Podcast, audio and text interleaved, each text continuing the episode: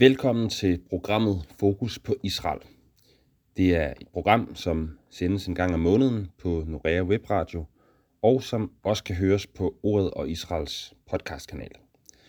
Jeg hedder Anders Vindum, og jeg er ansat i Ordet og Israel, og så er jeg rigtig glad for, at du har valgt at lytte med her. Programmet det består af to dele.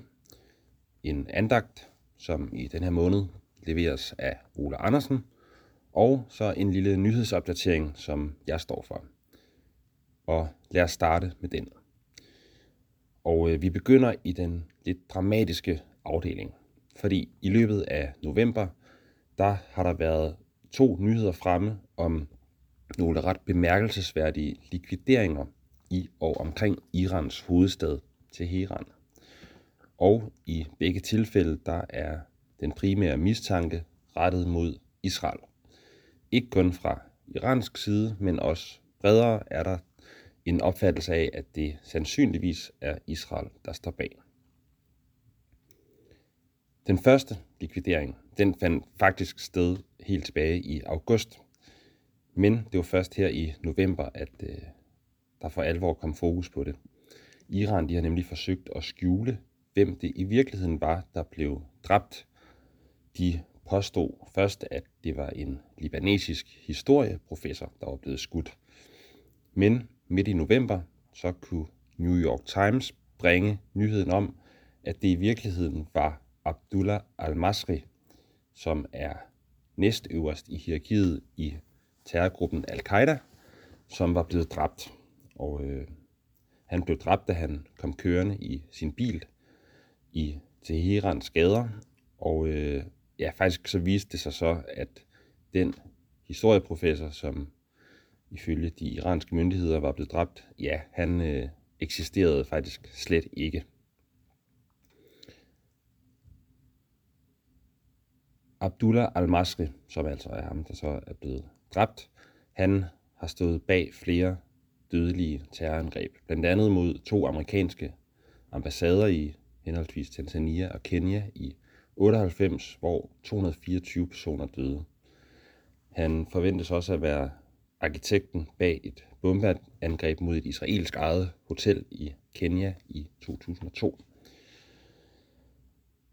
Og øh, grunden til, at Iran nu her har forsøgt at skjule, at det var ham, der blev slået ihjel, det er, at som sagt, han er, eller var, øh, den næstøverste i hierarkiet i Al-Qaida, og øh, Al-Qaida, det er en sunni-muslimsk gruppe, som faktisk er fjende af det shia-muslimske Iran. Så derfor er det, øh, har man forsøgt at skjule, at man, at man altså fra øh, det iranske regimes side har øh, bevidst øh, huset al-Masri og givet ham en vis form for beskyttelse. Øh, der kan så være forskellige grunde til, at Iran har valgt at have ham og lade ham bo i Teheran. Ifølge New York Times, som altså øh, kom med den her øh, opsigtsvækkende nyhed, så var det israelske agenter, der dræbte ham.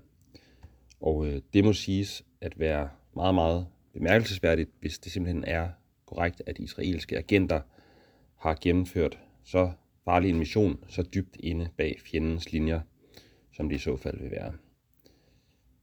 En anden bemærkelsesværdig ting, det er, at likvideringen fandt sted 7. august. Og øh, det var også den 7. august, at angrebet mod de to amerikanske ambassader øh, fandt sted i 98. Så det kan underbygge påstanden om, at det er Israel eller måske USA, der står bag øh, angrebet. I slutningen af november, så fandt der endnu en likvidering sted, og den her gang så var det lidt uden for den iranske hovedstad. Og øh, det var den, ja, vel nok allervigtigste person i Irans atomprogram, der blev likvideret. Mosen Fakhrizadeh, han var landets største ekspert i at bruge atommateriale til at fremstille atomvåben. Han øh, blev også dræbt, mens han kom kørende i sin bil, og øh, nogle rygter siger, at han blev skudt af gerningsmænd, der fik stanset hans bil og hævde ham ud og skød ham øh, og hans livvagter. Men øh, der er også nogle andre rygter, der går på, at han skulle være blevet skudt af en øh, maskinpistol på lang afstand, en, øh, en fjernstyret maskinpistol. Men det, øh, det er der ikke så mange, der tror på, at det er det, der er sket. Øh, men der er lidt større usikkerhed omkring øh, omstændighederne i den forbindelse, i forbindelse med den likvidering her i slutningen af november. Uanset hvad, så Øh, kan man i hvert fald konkludere, at det er et meget, meget stort tilbageskridt for Iran og landets atomprogram, at øh, Mohsen Fakhrizadeh han ikke lever længere. For han var en, en helt central nøgleskikkelse i, i det program. Timingen for angrebet øh, og for begge, begge likvideringer sådan set er, er interessant, fordi alle ved, at der er meget, meget stor forskel på henholdsvis Donald Trumps og Joe Bidens holdning til Iran. Joe Biden, som jo overtager præsidentembedet i januar, han vil sandsynligvis føre en noget mere imødekommende linje over for Iran, end Trump har gjort. Øh, Trump, som jo øh, er mere på linje med Israels premierminister Netanyahu, som ikke mener, at man skal forhandle med regimet i Iran, fordi man ikke kan stole på dem, ifølge ham. Og øh, i det lys, så ville det give god mening, hvis Israel og USA øh, har, eller har et ønske om at udnytte den sidste tid under Trump til at gennemføre aktioner som dem, der er nævnt her. Iran, som altså øh, skyder skylden på Israel, de har lovet at hævne Mohsen Fakhrizadehs død, og øh, det forventer man så, at de vil leve op til på den ene eller den anden måde, og derfor så er de israelske ambassader rundt om i verden lige nu i forhøjet alarmberedskab. Men øh, det er som sagt ikke bekræftet, at Israel står bag. Hvis jeg kort lige skal oprise konflikten mellem Israel og Iran, jamen så er omdrejningspunktet i den konflikt, øh, at Iran har en ret markant militær tilstedeværelse i Syrien, som jo grænser op til Israel. Øh, derudover så har landet et erklæret mål om at udslette Israel.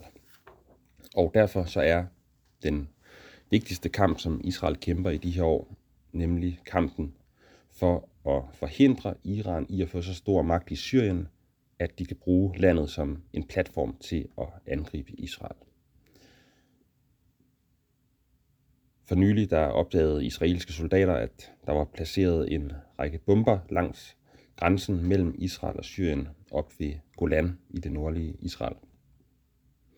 Og ifølge det israelske militær, jamen så var det Iran, der havde beordret, at de her bomber blev placeret. Hvem det så lige præcis er, der har placeret dem, øh, det er så ikke nødvendigvis iranere, men øh, det er på ordre fra Iran, øh, hvis man spørger Israel. Det reagerede Israel på ved at angribe en række militære mål i Syrien, som på den ene eller den anden måde havde forbindelse til Iran. Og det er et, et, et mønster, man har set.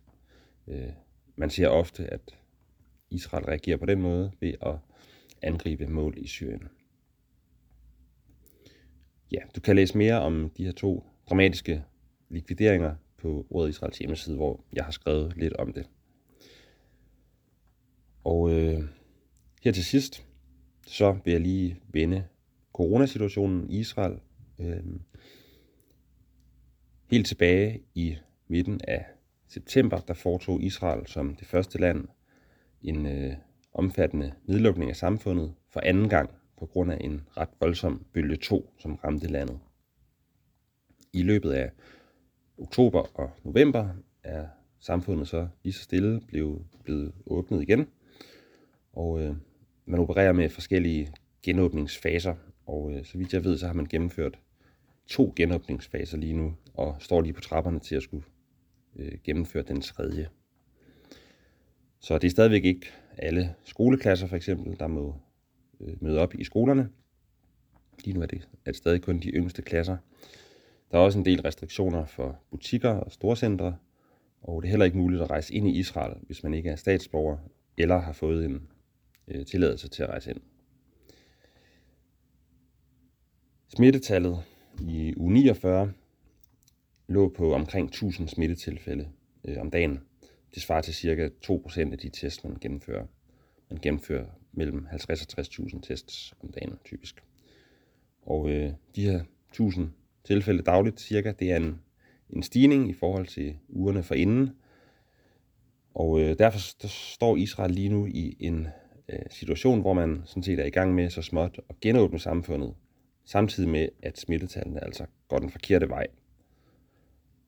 Og det har så fået nogle, også højtstående personer i sundhedsmyndighederne, til at sige, at landet allerede nu står på tærsklen til bølge 3, og at man derfor ikke bør fortsætte den relativt stille genåbning, som man er i gang med, men i stedet for nærmere bør lukke mere ned igen.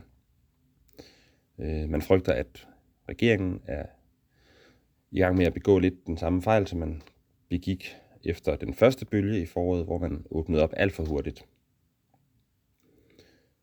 Og i det hele taget, så er det en presset regering og en, også en presset premierminister, Benjamin Netanyahu, som leder Israel lige nu. Udover coronakrisen, så øh, står landet muligvis over for endnu et parlamentsvalg, efter at man havde to valg i 2019 og senest havde endnu et valg øh, 2. marts 2020, som øh, endte uden vinder. Og øh, der blev så indgået en samlingsregering i maj måned, og øh, den samlingsregering har været mere eller mindre i krise lige siden, og onsdag den 2. december stemte politikerne i knæsset så for et forslag om at udskrive valg igen. Så det kan meget vel, øh, der kan meget vel blive udskrevet valg ganske snart. Forslaget det skal så igennem øh, fire behandlinger og afstemninger i alt, så onsdag den 2. december blev det øh, klaret ligesom første afstemning, og hvis der så fortsat er flertal for det, jamen så bliver der udskrevet valg. Øh, ja, det kan du også læse meget mere om på ordetisrael.dk. Du kan også følge os på Facebook, øh, hvor der hver uge bliver lagt nyheder op. Så det øh, er en opfordring til at gøre det.